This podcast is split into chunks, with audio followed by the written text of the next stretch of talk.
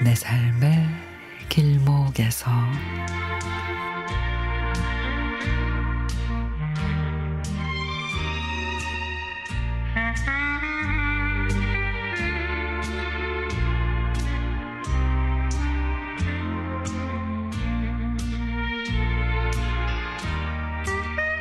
저희 부부는 결혼 7년 차입니다. 대도시에서 자랐던 아내와 저는 경북의 소도시에서 30년 된 복도식 아파트 제일 끝집에 전세를 얻어 신혼 생활을 시작했죠. 근데 밤이면 아랫집 싸우는 소리, 윗집에서 쿵쾅대는 소리, 옆집 아저씨의 코 고는 소리까지. 아, 정말 얼마나 힘들었는지.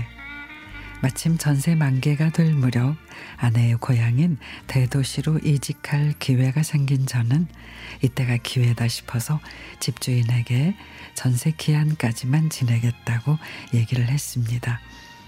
하지만 집주인은 준비된 목돈이 없다며 다음 세입자를 구할 때까지 기다려달라고 합니다. 저희는 다음 세입자가 구해지기를 밤낮으로 기도했고 다행히 전세 기한을 한 20일 정도 앞두고 다음 세입자가 구해져서 이사를 할 수 있게 됐습니다. 이사할 집을 알아보는데 아내가 말합니다. 여보, 나 복도실 말고 두 집만 있는 그런 아파트 살고 싶어. 들어가면 왜 양쪽에 두 집씩 있는 그런 아파트. 아내의 의견에 최대한 맞춰 그가 날들이 모은 돈과 전세 보증금 그리고 전세금 대출로 25년 정도 된 아파트 전세를 찾게 됐습니다.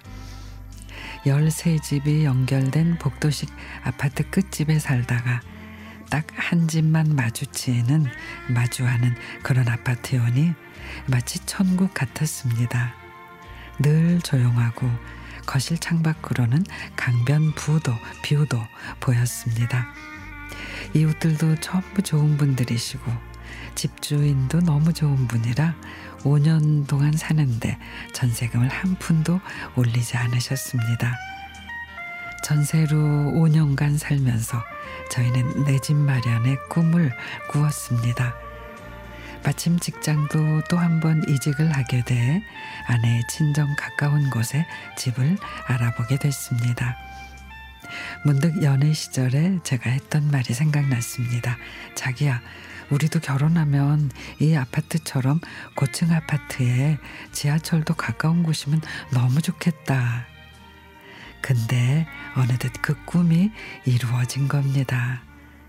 이사 온 첫날 가슴이 너무 뛰어서 잠을 이루지 못하고 한 달 동안은 등기부 등본 부동산 명의에 찍힌 저의 부부 이름을 보며 매일 웃음을 지었답니다. 맞아요. 꿈은 이루어집니다.